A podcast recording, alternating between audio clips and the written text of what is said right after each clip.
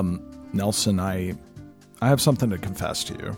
Oh, I've I've never seen that movie that a lot of people have seen. They say it's great, but I, I have to admit to you that I actually have not seen it. what? Are you fucking kidding me? You haven't seen that one movie that everybody on Earth has seen? It's a classic. Well, listen, I know it's a classic, but like there are so many movies out there, and yes, I've seen a lot of movies, but I have not actually specifically seen that one movie that everyone likes and I've never seen. So, what do you propose to do about that? I mean, I don't know. We're sitting here bored out of our fucking minds in quarantine with nothing to do. I was thinking maybe we just like I don't know, we watch it and give our thoughts about it. You mean like do it as a holdup? Yeah, but not like a hold up because it's like you know it's obviously a good movie. So like I don't I don't know like a catch up or something like that. I don't. Ooh. Does that sound dumb? The holdup presents the catch up. I am intrigued, Really? You you want to try it? but you got to do one favor for me. What's that, Nelson? You got to name the movie. All right, all right, all right. You've called my bluff, so here it is. I've never seen The Hustler Oh my God. or The Color of Money. Obviously, there's a lot of work to do, so let's dig right in. Welcome to the catch up. Every so often, we pick a movie everybody has seen, but one of us, watch it, and finally catch up. I'm John Nelson. And I'm John Longino. Hey, folks, we're in quarantine and bored out of our skulls, so we're going to do something new. Hey yo, here we go. Uh, a little bit of uh, uh, background on this idea, this lovely idea that Longino and I had. Uh, we had gone to see Little Women together, and there was an ad for a certain movie, and I'm not going to tell you what that is because uh, hopefully this will be on a f- future version of the catch up or a future episode of this. But I got to asking Longino, well, you haven't seen that movie, but I mean, everybody's seen it. It's amazing. And then he said, yeah, I don't know. And it's like, well, then we should do this thing. And and so we were going to do a whole other series, and then quarantine happened and i was like well that other one i had it was definitely like one that i wanted us in the same room for and maybe a few other people so uh Well, maybe we, we will we will maybe get to the the mystery movie or movies uh, sometime soon. Oh yeah, whether you people ever hear of it or not, John Longino is going to be sat down and made to watch this movie in a party atmosphere, and hopefully I can you know get all kinds of special guests and stuff. But we'll see. That's for another day. Yes. Today, I've but this is a long-standing thing between Longino and I. I mean, of course, you know, there's a ton of movies that he has seen that I have not seen, and Sure. this is a film nerd like game that we play where everybody makes fun of everybody for having not seen a specific movie, even though we've each seen thousands of movies. Yes, I, I mean I think this is pretty common in a lot of like friend groups and stuff. Like especially among people who love movies, everyone has a gap in their resume of knowledge, and so inevitably, when you really get to know your kind of movie talking friends, you'll you'll always get to something that's like, oh my god, you you haven't seen that? Holy shit! Yeah. You've got to see that. And uh, for me, quite often, that's been The Hustler and The Color of Money. I've just it's it's not out of some objection. I'm sure they're fantastic. It just happened to have never seen them. Yeah. Well, and it's one of those where like I don't know how you managed to not see them both, but it's like it's uh, to me it's like, well that's perfect cuz to see both like kind of back to back is like, oh my god, cuz two great movies in my estimation. Now, you know, of course, dear listener, your mileage may vary, but again, The Hustler is considered by most to be a classic, like top 100, 200 film of all time by many. Color of Money, it doesn't enjoy the same type of reputation, but it is a fucking Scorsese film with Tom Cruise in it and Paul Newman, so it's got to be like some level of good, right? So. And plus, uh, at least I don't have to wait decades like all those other suckers. I just get to, to get it over with in an evening. So. That's right, because they were like 30 years apart, right? Scorsese doing a sequel at all. It's like, if, if, if that would be like a trivia question, if I said to somebody, hey, which sequel did Martin Scorsese work on? They would look at me and go, what are you talking about? Martin Scorsese has done no sequels. But as far as I know, he's done one, which is The Color of Money. Correct. Which, I mean, and we'll get into that into the, in the next section, the next episode, where it's a sequel, but it could be mistaken for its own movie. Anyway, let's start with the the classic, The Hustler. Typically on our hold up show, this is where we would say, "Hey, who's seen it last and who knows it the least?" Uh, obviously, here Longino knows it the least. Certainly. As the as the catch up E. So I guess we might as well just stick with tradition. And what do you know about it? What do you Right. what do you know, and what would you guess it's about? That's a fantastic question. So I I actually I've never seen a trailer for it. I've seen like one sheet artwork and obviously I'm familiar with Paul Newman. My knowledge of The Hustler literally amounts to I know it's about pool. I know Paul Newman is in it.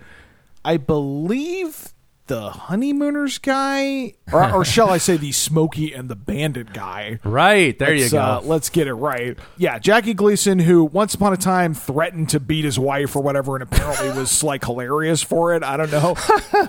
that's like that's what I know about Jackie Gleason is like he just keeps making a, a joke about like, hey, one of these days I'm gonna fucking beat you up. Like, like he just says, one of these days, bang, zoom right to the moon. I've never seen The Honeymooners, which was a sitcom he was on. But whatever. That's that's my knowledge of Jackie Gleason. In addition to Smokey and the Bandit, one of the greatest films ever made, and he's he's phenomenal in that, and and a villain, thankfully. So I imagine, you know, if I had to I had to like guess, my impression of the Hustler in a, in a sort of zeitgeisty, what I've gleaned from it is obviously I'm assuming Paul Newman is the titular Hustler Good guess. who is shooting pool and stuff. Uh, my closest like movie equivalent that I have seen that I can sort of guess at the vibe is the Cincinnati Kid. That wouldn't be a bad comparison necessarily. That one is a Steve McQueen film where he's a poker player. Right. And, and sort of a, in a hustler in his own way. He's sort of like grifting and, and poker dealing. And I think it, you know, he's like playing in back rooms. And it's been a long time since I've seen it.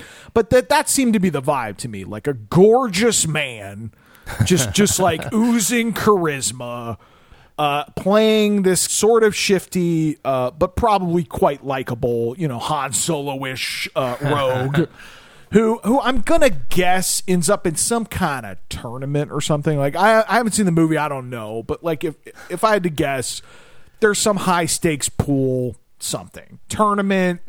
Pride Right. at the at the at the club or whatever, and obviously Jackie Gleason is like a competing poolsman. Now, now, what the actual MacGuffin of the movie is, I don't know if it's like, oh man, I'm behind on my, you know, c- car payments, and so I got to make one last hustle to, you know, what I don't know what the stakes are. Right. Like, I don't know if it's just this low stakes movie of like people playing pool. I don't know if it's like if he doesn't win this pool game, you know, his wife's kidnapped or whatever. like, you know, I, I doubt it. Right. Um, but yeah, on the scale of Cincinnati Kid to like Maverick, you know, and that's there's another like you know poker movie that has like crazy stakes, right. and you know I don't know if this involves robbery or, or, or violence of any kind of way. I don't think so. Like it seems to me it's probably just a down to earth like character movie about the hustler. Right. Well, I'm not going to give away too much because I don't want to rob. You know, unlike other uh, episodes of the Hold Up, I'm not going to try. I don't want to rob you of this first viewing experience too much. Right, right. Um, so generally speaking, what I will say, yes, uh, it, it, it- there does there is a game of pool between, you know, spoiler alert, uh, Paul Newman and Jackie Gleason at some point in the movie. Sure. but it's not really gear. It's not really a oh I've got to you know uh, prove my mettle as a man you know by winning this sports tournament. It's really the stakes are very very low because the hustler and you'll figure this out in moments is the you know it's the titular Paul Newman but he is a hustler. It's not just oh I'm you know playing pool. He's trying to scam people oh, Um, okay. He's like straight up con man. Basically. yeah, he's a con man, and uh, part of the trouble that he gets into is because he's a con man, and uh, and it just, I mean, basically, he's like he's sort of what you say. He's like a roguish Han Solo. You know, he gets away with things because you know he's great at pool and kind of funny, but then shit happens to really knock him off his pedestal, and it's kind of crazy how far they go with it because this is a 60s movie and you would think eh sports movies. There are movies that i have not seen since the hustler that do not dig as deep like character wise as this movie. So i was really really super impressed the first time i saw it. Uh, another thing that you as a twin peaks fan will enjoy is that piper laurie is the love interest Oh, okay. uh, young Piper Laurie. She's uh, uh, the hustler's girlfriend, sort of. I mean, it's you know, again, the the delight is in watching it, but she's in this movie. But really, part of the whole movie is just that they are all low bottom, dirty scumbags. You know what I mean? They're all just down in the dirt. It's not like in Rounders you go to Atlantic City and it's the it is really like back pool halls and you know this is back when pool halls were considered like shady and dirty and if you Unsavory. went to a pool hall, yeah, unsavory. If you went to a pool hall, you were already kind of a certain kind of person. So Gotcha. Yeah, and uh, sort of the only avatar of anything clean or good is uh, Jackie Gleason, honestly, he's like the only guy who's like sort of above the other scumbags, and he is just because he's like, oh my god, he's Minnesota Fats, the unbeatable pool player. So, So, I, Nelson, I have a question for you. Without obviously, without getting s- sort of plot away or anything major about the movie, I, I, this regarded as one of like the best movies ever. What what am I looking for? That's like, why is this so great? Um, well, this is one of those instances where hopefully it reveals itself. I mean, you're not, I, and I can say it's probably not going to be like, oh my god, I couldn't have seen that amazing plot twist. You're not looking for like a story that you haven't seen because Well, you've I'm seen. not talking just particularly plot. Right. I just I just mean like what makes it a great movie. Like, I mean, I think part of it is that Paul Newman was a pretty boy and he plays a scumbag, and that was like risky back then.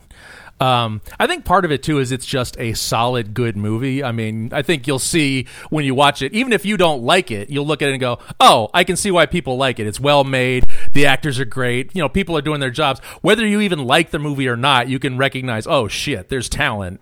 So I, I think what you're going to find is you're you're going to see a story that you've seen many times before, but hopefully you have not seen this movie because you'll just be like, oh wow, that's amazing.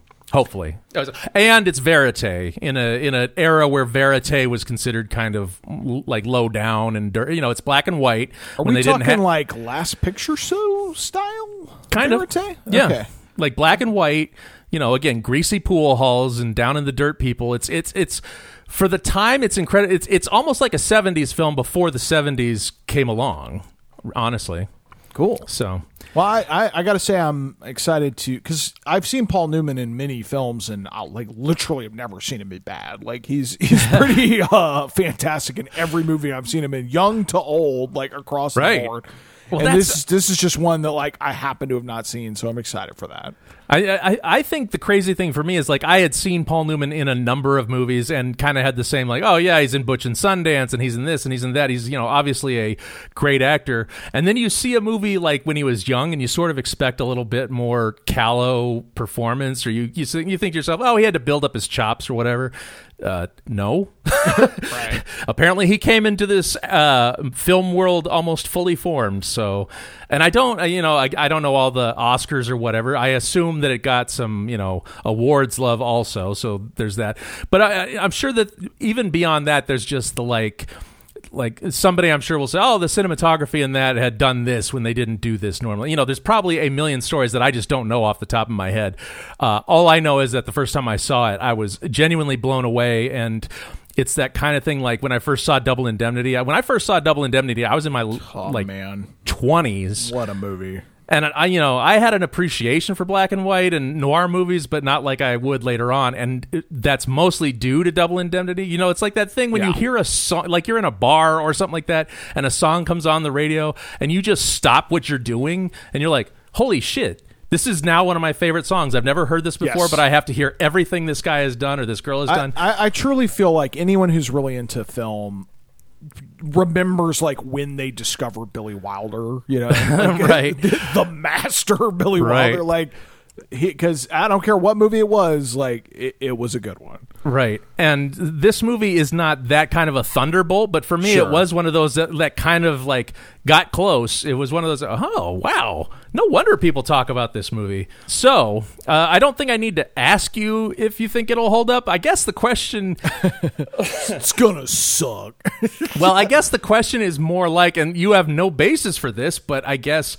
Hey, John Longino, do you think you're going to like this movie? you know, I mean, what do you think? Are you going to love it? You know, I do, and I'm actually, I generally, I'm pretty good at tapering expectations and taking a movie on its own merits. I know uh, quite often, especially for talk about a catch up, this kind of a movie where someone's like, "What? You haven't seen this?" Like Right. that. Usually, to most viewers, I feel like brings an energy where you're like, "Oh my god, you fucking idiot! You haven't seen this movie. You got to watch it right now. What do you think?" And then you're sort of primed to be like, "Eh, seen better," you know. Right. But like, but I, I, I really, uh, not not to toot my own horn, but like, I, I feel like I'm pretty good at, at at just sort of taking a movie on its own merits. Uh, I'm also pretty good at, at recognizing that things. you, you always. I've seen movies before where I'm like, oh, this is the movie that everything ripped off. Oh, okay, I got it. You know, Right. And, and while I may have a, a fondness for a film that sort of came later that was inspired by that movie, I, I can still like sort of see it in the eyes of when it was made and go, oh, okay, I see why this caused all these things. Now, I'm not I'm not saying necessarily the Hustler Right. like changed cinema or something. But but um I, I, I think I can certainly see it for what it is. Things like you know it being in black and white, it being an older movie that that's not going to bum me at all. You know what else you're going to see that you probably, even if you don't like the movie, you will still be probably somewhat impressed by is the fact that the actors had to learn how to play pool like experts. Nice. because you know it's not trick photography. I mean, I'm guessing that there's like stunt hands every Sure. so often, but I th- but if I remember correctly, like Paul Newman made like a big thing out of like, no, I'm going to learn these tricks. I'm going to do real. these tricks, and and tried. His best, and Jackie Gleason, I guess, was already a pool player. Maybe I'm getting that, you know, legend mixed up. But like, Sure. he was already pretty good, and then he went into this movie and you know became a you know runaway expert. I don't know. We'll have to look this all up. It sucks. Even when I remember a movie and love a movie, I still can't, you know, without like notes and research in front of me. I just feel like, oh well, it's uh, maybe it was good. I don't know. Maybe Yeah, you I don't know what your excuse is. I'm coming into this com- like a babe in the woods, so I, I, I'm welcome to be ignorant. But you really, this is entirely unprofessional. You should have had this figured Yeah. Well, the funny thing is, I mean, part of this stems from, and the Hustler's been sort of like a, a a knife's edge that I've been writing on this whole time we've been doing this show. The Hustler comes up in my mind a lot as far as like, oh, I should check and see if it holds up. But then I'm like, but you know it holds up. You know it's it's just one of those that like for me, I know it's good. I don't know what you're gonna think. You might think it's like terrible. I doubt it though. Which is why I'm like, well, just for entertainment's sake, it's like I should bring you something where there's a, a you know a margin of error, there's a smidge of a doubt that you'll be like, I don't know. And there's so many people who have been in the corner of the hustler that it's like, eh, we're almost it's too easy. It's just you know shooting fish in a barrel at this point. But I don't. I mean, I haven't seen it in probably a good ten years at this point. So, I mean, you know, as much as I love it, and as much as you know, everybody in the world also loves it. There's still that you know, po- perhaps decade gap that has changed things. So, you know, I mean, there's still that room for. I may come out of this being like, you're like, this is the best movie ever. It's like, duh, it's not so much. You but know, I doubt I'm, it. I'm ready to find out either way. Like I'm ready to do this thing. well, fuck. Let's go watch The Hustler.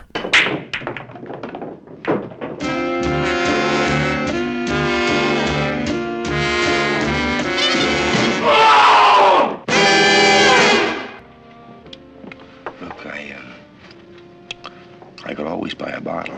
Fifth of scotch. What do you want me to do? Just step out in the alley? Is that it? Big John, do you think this boy is a hustler? You're hearing a rain check, and I know it. You're hanging on by your nails. Let that glory whistle ring out loud and clear for Eddie, and you're a wreck on a railroad track. You're a horse that finished last. Now, don't make trouble, Miss Ladybug. Live and let live. While you can. You tell your boys they better kill me, Bert. They better go all the way with me. Because if they just bust me up, put all those pieces back together again, and then so help me. So help me God, Bert. I'm gonna come back here and I'm gonna kill you.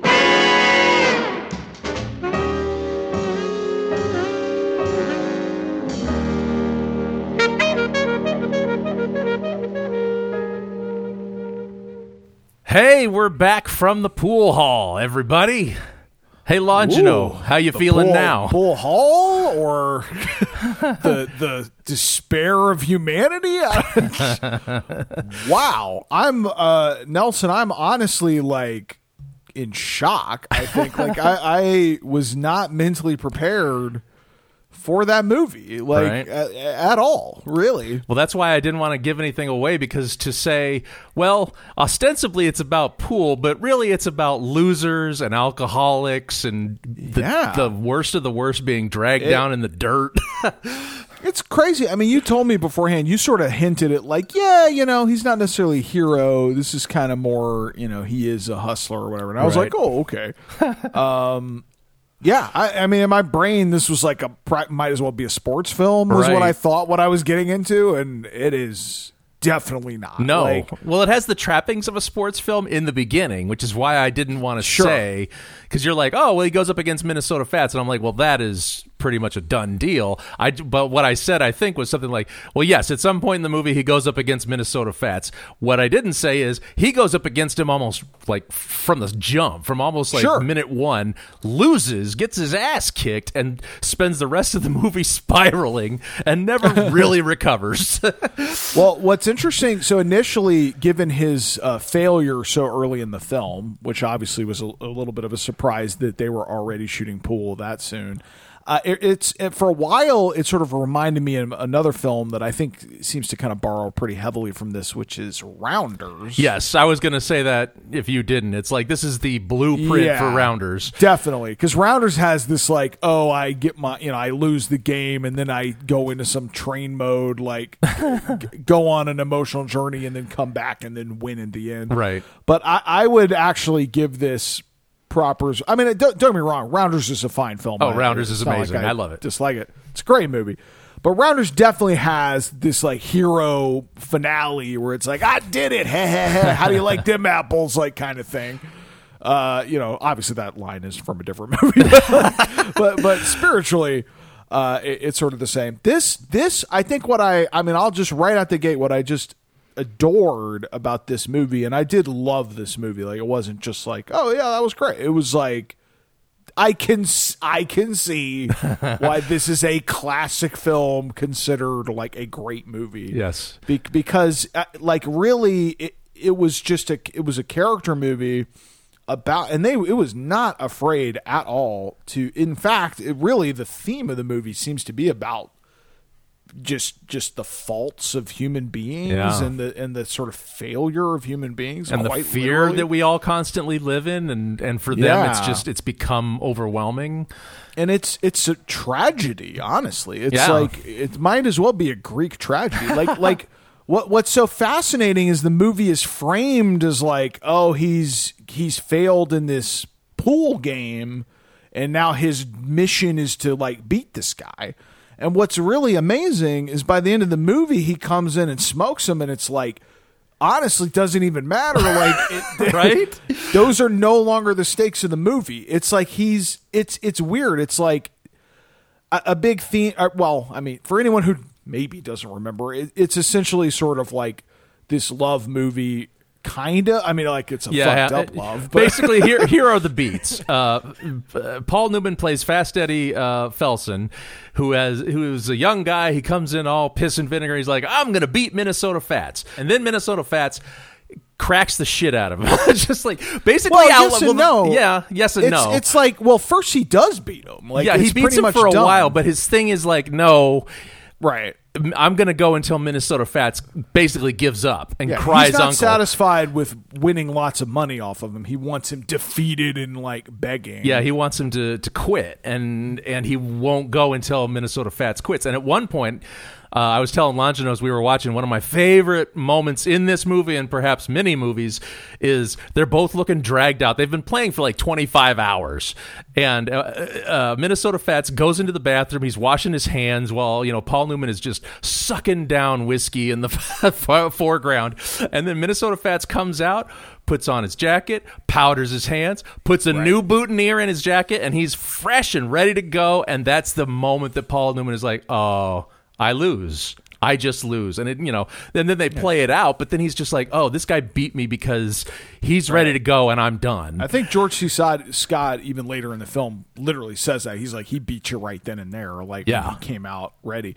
Uh, it, to me, it's sort of a film about character more than anything else, Yeah. and not not just the characters in the movie, but like the character of a human being. It's, Yeah. sort, it's sort of like you can have all the skill in the world, but Minnesota Fats wins that game because he's got his head held high and his he's composed and Right. It, it, it's almost like Paul Newman can't win until he doesn't care about if he's winning or not. right. Well, I think there, and there's kind of a, I mean, skipping to the end, there is kind of this hint that, like, in the beginning, you're kind of like, well, Minnesota Fats, he's losing a bunch up at the front, but he doesn't seem to care. And then when he wins, it's like, oh, he just outlasted him. And then at the end, he's like, eh.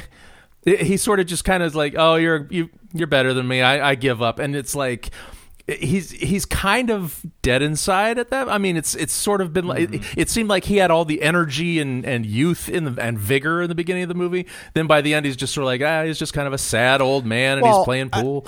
I also think, yeah, yes, that is the result. And I think as a two hour and 15 minute movie, I think they, they graciously spare us another 25 hours of pool or Right. whatever they shot and, and just sort of quickly get to like, yes, he has beat him now. right.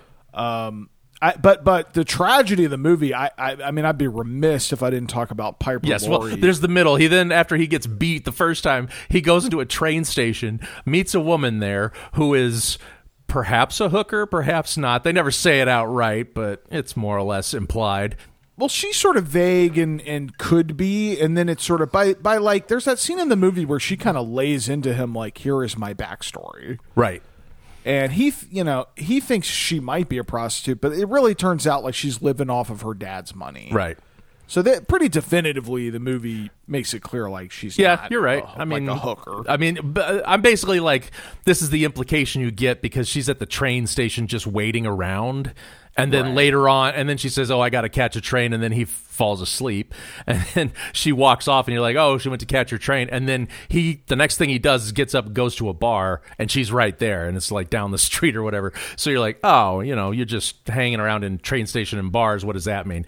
But yeah, you're right. She later on is, is, you know, gives a different backstory. But they hook up.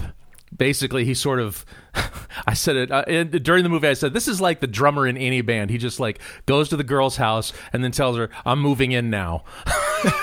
right and then so they hang together and you know they kind of have this weird relationship where they're sort of good for each other not completely because they're drinking all the time and not going out and they're kind of just living in sin and squalor and, Yeah. and there's a great scene uh, in the movie where she basically says like we're strangers Yeah. and we just what do we do when the booze runs out and we just drink and make love and like I don't even know you kind of thing right and it's I, it, on cue. Like he walked into her apartment, and I I literally said while we were watching it, like uh, "Cue Tennessee Williams," and I was I was like not wrong. No. it, it totally. He's walking around in a wife beater like shirt. I, was, just like, "Yep, this is exactly what I thought it was going to be." But it's it's very very well done. But the crazy thing is, it's like they're kind of not good for each other, but they're not terrible for each other because they sort of start lifting each other up. But every chance they kind of get to lift themselves up, they also sort of lose a step and you know they never sort of gain the traction that they need like Yeah. third uh, you know at, uh, start of the the third act she and he are sort of like, eh, maybe this is gonna work out. We're gonna go travel the road and do pool stuff, and then by the end, it's just like, oh no, she's uh, she's uh, just a pawn in this, you know, in George C. Scott's game. Which, by the way, I forgot to mention George C. Scott is in this movie. Yes. very important uh, Oh part. yes. As good as he ever was, what a, a funkin' fantastic actor. Oh, my he, God. he is great in this. I, I think I, I really remember pretty vividly. There's a really key scene in the movie where they're kind of doing this like lovers lane picnic or something, Right. And he he's he's about to set off for sort of round two of of his pool, you know, shtick. and and she just really tur- the thing is i think they're, they're they obviously meet each other in a very sad bad time in their lives. And Right. yes they start out kind of uh, you know just kind of debauchery and, and, and drunkenness. But but i you i agree with you. There is this sort of hope that like oh this could be real and actually could work. And she really takes a risk in the middle of the movie and just suddenly comes out with like I love. He gives this whole speech about you know why pool is the greatest thing in the world and it's an art and I, everyone should see it and there's nothing better than a great game of pool or whatever. Right. And, and she just suddenly is just like, I love you. I just just risking it all. I love you. and he doesn't even give her the courtesy of like a Han Solo I know or anything like like the, what's crazy about the movie is he just blows past this and literally is like you need to hear the words huh? And she's like yeah. And he's just like nah. You're gonna meet somebody someday, kid. eh, yeah yeah. Oh you know maybe you'll write a book about me. Yeah. and it's like she she needs this thing from him that he cannot give her until he loses her it's it's such an interesting movie because i you know close your ears if you want to go check out the hustler and you haven't seen it for some reason but Piper Laurie ends up, it gets nuts. It's like they get into an argument down in Kentucky at this like seedy party, and there's all this weird sexual tension between her and George C. Scott, and all of a sudden she's like hate fucking him and like And he's writing- paying her money and Yeah, uh, it's like fucked up. And then she's like writing shit on the the a mirror. Oh yeah, like- what was it? Hold on. Uh, perverted, twisted, crippled. She writes that Yeah. on the uh, mirror because she herself has polio, and Yes. there's other references to oh, like at one point Paul Newman gets both of his thumbs broken when he's trying to hustle. And then uh, George C. Scott says something about like, "Oh, I just don't want to invest in a cripple." And Piper Laurie's like, "I beg your pardon," and he's like, "Oh, I didn't mean you, sweetheart." She's like, "Oh, I know what you meant." so Yeah, absolutely. But, like, so she, it's the self hatred of like, she's writing in lipstick all these horrible things about herself, and then slits her fucking wrist. Like I, was, I just couldn't believe it. And the, and this is like moments before Paul Newman was flirting with no less than like half a dozen women all around him. It was just he's just. I love actually the movie doesn't even remotely shy away from him being a total fucking prick. Like Yeah. he full on slaps her in the face at one point when she's Right. like being hysterical or whatever. And I, I uh, audibly was like, oh God. like I, I thought I was going to watch this film and like root for Paul Newman. And very quickly, I was like, this guy's a scumbag. Like, Right. he's actually not terribly likable through a, a quite a bit of the movie, which which I was very impressed by. But but what was so amazing to me was like she commits suicide. And and granted, this is slightly fault flawed in that obviously it's it's a male point of view movie. Right, yeah. It's a movie about a man. Piper Laurie, though, I think for 1961, yes, certainly certainly gets a lot of a story and a lot of importance for that time. It still is, you know, in service of a man's story. Right. So like, I, but I, it's not. Hey, 1961. Like, what are you gonna do? It is of its Well, time. she but, is. but I mean, Piper Laurie has got like they give her so much character because, like you say, there's nobody getting this kind of you know character development. Uh, with women getting this kind of character development, except for like a movie adaptation of a Tennessee Williams Yeah. play. You know, And this isn't just like Scarlett O'Hara slapping Rhett Butler and like and like being upset. This is just like this deep, dark character thing of writing and lipstick and suicide. And I was just like, wow. Yeah. And then and then, but for the end of the movie, for I I just love the idea that the like MacGuffin and conceit of the film, which is set up as like you gotta beat Minnesota Fats doesn't matter. The, the actual real arc of the movie is like him accepting that he loved this woman and and and and taking responsibility for like what he did to her. right? Yes. And so he comes in and like wins the game, and he's in no way satisfied, and he basically starts yelling at George C. Scott like, "We really fucking stuck the knife into her, didn't we?" And just this like spilling his guts out monologue that he, and then in this monologue he's like, "And I love her, I loved her, yeah, I loved her. Yeah. And I, it's like so tragic. Like she's dead. Like it, there's this is not a happy ending by any stretch. Right. I, I, I was very impressed with that sort of dark and and true. Uh, like look at humanity, Yeah. especially for that time. Like 1961, I cannot believe it. I mean, yeah, that's the that movie was in the dirt. yeah. They are in the seediest bars, the seediest motels.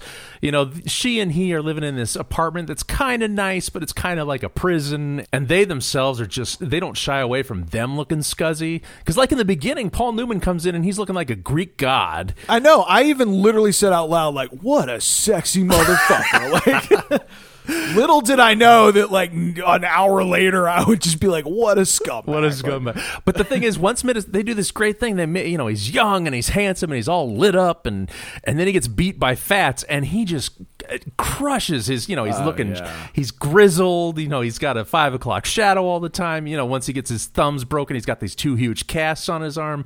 He just he never look. You know, he looks tired. He's drunk. He's just he never looks that vital again. And even at the end of the movie where he's prettied up again, he still has lost like the the light in his eyes, which is like Jesus. I, I think one of the things I'm the most impressed by was this is like a beatnik angst movie. I was not. I was like not ready for like. This is like Jack Kerouac's lost screenplay. like, I, I I really like that from that time. Like I feel like there was th- that sort of beatnik culture. Like kind I mean, not not that he's a beatnik in the movie, Right. but it just feel. I don't know. I, I even said at one point like, "What is this Catcher in the Rye?" Like, and I and it honestly, I was closer than I thought I was. Right. When I said that, because he was just like looking at straws in a diner or looking bummed out, and, and it just reminded me of Catcher in the Rye. And then by the end, I was like, "Yeah, that's, that's pretty accurate." right. um, it, it, it's sort of like that pre because the 60s not un, honestly not unlike the time we're, we're like finding ourselves in now it was just this time of you know civil unrest and a huge like societal change and and, and Right. all this crazy stuff and i feel like those early like late 50s early 60s kind of beatnik zone it was like there were stories that kind of had a jump on that or sort of i mean not that this is about race or anything like that but but just sort of like angst in society Yeah. That that's sort of like about to kind of spill out Yeah, and it's one of those movies that I, I'm guessing that you know after the pill was introduced and women's sexuality was no longer just like oh well if you sleep with a girl then they, she gets pregnant and that's the end of that story or whatever. It's she. It, it doesn't even have to be a consideration. There's no like they never even hint that the woman could get pregnant or that they could have a kid together or anything like that. So it's it's an interesting like thematic thing that like well they can just have sex willy nilly, which is not what movies were doing back then. And it, it was very frank about like adult sexuality and just like, well, they're just with each other There's- because there's, any even- port in a storm, you know? there's even that scene early on where he's first shacking up with piper laurie and then his buddy like rolls by i guess has found him this is the guy he was like hustling with Oh yeah, his uh, his partner who payrolls Yeah. him. And there was this really interesting scene where he comes in and it's fucking Piper Laurie's house. Like, let's not forget, like Right. owned, like she's got the deed. This is her fucking place. And he, it's just like he's just like, get him a drink, get me a drink, whatever. Men are talking, like go to the go to the kitchen. And in and in most scenes, you would just be focused on the men, but this scene plays us Piper Laurie like in the kitchen, kind of eavesdropping on this conversation Right. Obviously not okay. Like Yeah. just just clearly like literally a tear coming down her eye. Well, part of it is like his partner, it, Charlie, right? I think that was his partner. Yes. Charlie is sort of, uh, you know, just, and not in a mean way. He's just trying to say, look, you know, Eddie, you're a certain kind of a guy, and this is what you do. And, you know, I, and the big betrayal in the scene, as it turns out, is like they think they're at, you know, Fast Eddie lost all of his money to Minnesota Fats, or so he thinks. Turns out Charlie held back some money because he knew fucking Eddie is a fuck up. And he's like, well, we'll just, you know, we'll, you know, we'll, we'll just travel. We'll, you know, the three of us will travel, and then once you're feeling good again, we'll start, you know, hustling again. And but uh, Eddie can't get past the like, oh, you held back money from me just enough to get by. Fuck you. I needed that money to beat Minnesota Fats, and it's like a huge betrayal for him. And meanwhile, the guy is practically saying, "Look, dude, we ca- you, need to heal. You need to, you know, get back on the road. I'm, I'm trying to be like a father to you." And yeah, and meanwhile, Piper Laurie is just watching this you know, Right. disintegration. But what's interesting is for me, it's like that's the, what the dialogue of the scene about. But and maybe this is just the way I was viewing it uh, i with a sort of modern lens. But for me, that was like Piper Laurie's scene. Like even she didn't have a fucking line of dialogue. Right. Well, she's seeing But- what he but- will do to her one day, basically. Yeah. Uh, well, not yet. I, I don't know. Not only that, I just. I mean, maybe this is just a vibe I was picking up. It was just this sort of like I have to sit here silent while these men talk in my house, Right. And I have to serve them drinks, Right. and I and I liked this guy, and now I'm finding out he's a piece of shit. Like, this small time hoodlum, and Right. it's like, why is it? Why are these fucking men in my house? Like, this is awful. I should just kick him out. Like, ah, but I like him, and I have to sit here and I can't say a fucking word. Yeah, and Like- kind of like this. Oh, it's happened again. you know what I mean? You get the sense that this is not the first bad choice she's made with a dude. Yeah. I mean, I don't know if this is just maybe because Paul Newman was so scummy, but there was like pretty early on in the movie, my entire like emotion and stake sort of shifted to Piper Laurie's character. Right. Honestly, Yeah. Like she, she, frankly, she like practically, practically became the protagonist to me. Right. I mean, there's that scene at the at the party. You you pointed this out. It's like basically a one shot take. Like we are not at that party in Paul Newman's point of view. Right. Like we are at that party in Piper Laurie's point of view. Like she she is like walking through, having three drinks in thirty seconds. Like just that was pretty them. amazing. It's amazing watching him flirt. Wa- she's mad. George C. Scott, and this amazing thing where like we don't even see hear what he says. He like whispers something in her ear, obviously horrible. Like who knows what it was, but it's probably terrible. And then she pours a drink on him, and, and she's hysterical. Like that, she's the protagonist at that point. like like. It, Paul Newman's literally in the fucking background, like, Right. just hanging out. I mean, obviously it's his movie and he's Yes. shooting pool and stuff.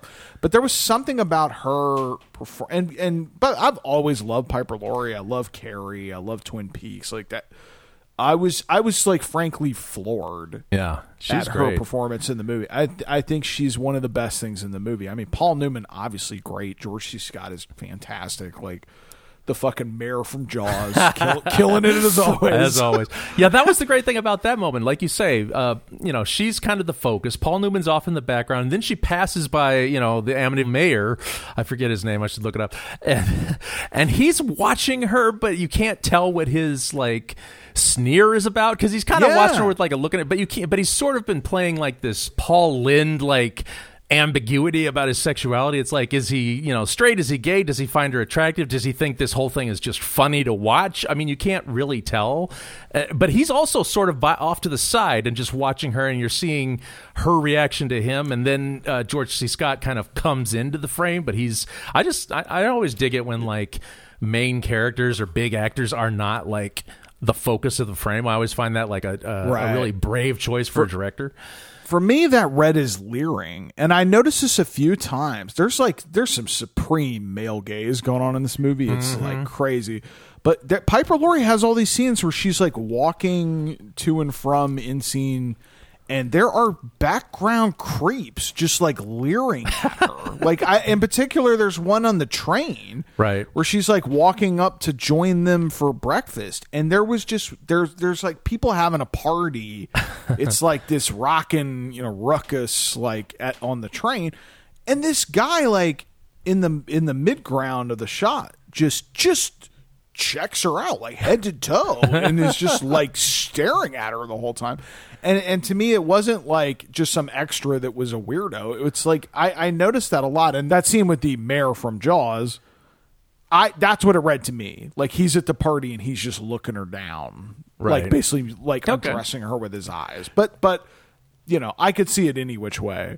Yeah. But t- to me, that was another thing that's like, how often do you see that at that time? Like like Oh, just yeah. just acknowledging this woman being you know, I fucked by everyone around her. Like Right. Yeah, this is the world that we actually this uh, like neo-realism, I don't know what you would call it, but just like lived everything looks lived in. Every, even though you can sort of tell like well this motel is probably a set but it doesn't look like a set. I mean everything looked like no there's been people here before. There's like you know uh, uh, a nice layer of grime that's just set in. You know it's just and the way, like you say the way people look at things all the extras are doing interesting things. They're not just passing by you know and Right. sort of you know oblivious to what's going on. They'll check her out. They'll look at paul newman you know so it's just it's it's s- amazing how much they're sort of getting away with at a time when that's just not what people were looking to have. There, there's even that moment where Piper Laurie's passed out upstairs, and Mm. by the way, for, also for the '60s, there's there's like especially when they go to Kentucky, there's just all these black like servants yes. that are practically just standing like statues and stuff. That had its own like weird thing, but like there's a black servant looking over her or maybe the coats on the bed. Yeah, that's the thing. You can't tell if she's silence. there. Yeah, she. You don't know if she's there to watch the coats or the woman Yeah. sleeping on the bed. and and you're like okay and then this other woman comes in and you're thinking like oh is she checking up on piper laurie like wh- what's going on and and there's this long drawn out thing where she's just like pushing her aside to get her coat Yeah, to get her mink.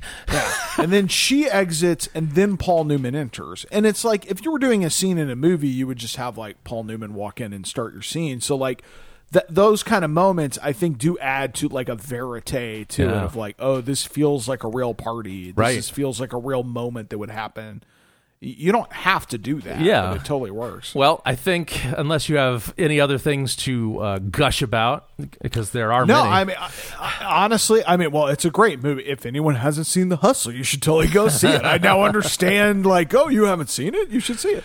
Um, it, that, I think for for a catch up, I, I'm glad I'm glad I'm late to the party. There, there's no regret. There's not a single ounce of like I don't see what the big deal is. Like it, it, it was a great movie. yeah. Well, Um, and it was great to watch it again and just be like, "Oh yeah, oh that happens. Oh fuck, that's Yeah. right. This is Yeah. amazing." Yeah. And and honestly, I'm very excited that there's like a sequel to this movie. Like I, I'm I'm interested to see what this broken man is doing 20 years from now. Yeah, well, and I doubt it's what you'd expect. It's interesting. It's very '80s in a lot of ways, but uh, but it's Scorsese kind of you know balancing it out. So Okay. I don't know. It's right. interesting, but uh, so. When you come back next time, folks, we will be discussing Martin Scorsese's sequel to The Hustler, The Color of Money. So I, I don't even know. I, I'm so used to like, oh, we need to like talk about holds up, doesn't hold up, but it's both we're both obviously like, oh, this movie's great. Don't you guys love it, it? it holds up. no, unquestionably holds Uh, up. we Like, have you've officially strong film. you're halfway caught up on the the Hustler saga. So. Uh, if you have any questions or if you have any suggestions for this little experiment we're doing in uh, movies that you don't need to worry about them holding up, you can write us at holduppodcast at gmail.com. You can uh, also go to holduppodcast.com for links to everything, social media, and whatnot. Thanks for listening. Join us for part two of the catch up. And until next time, we have a contract of depravity.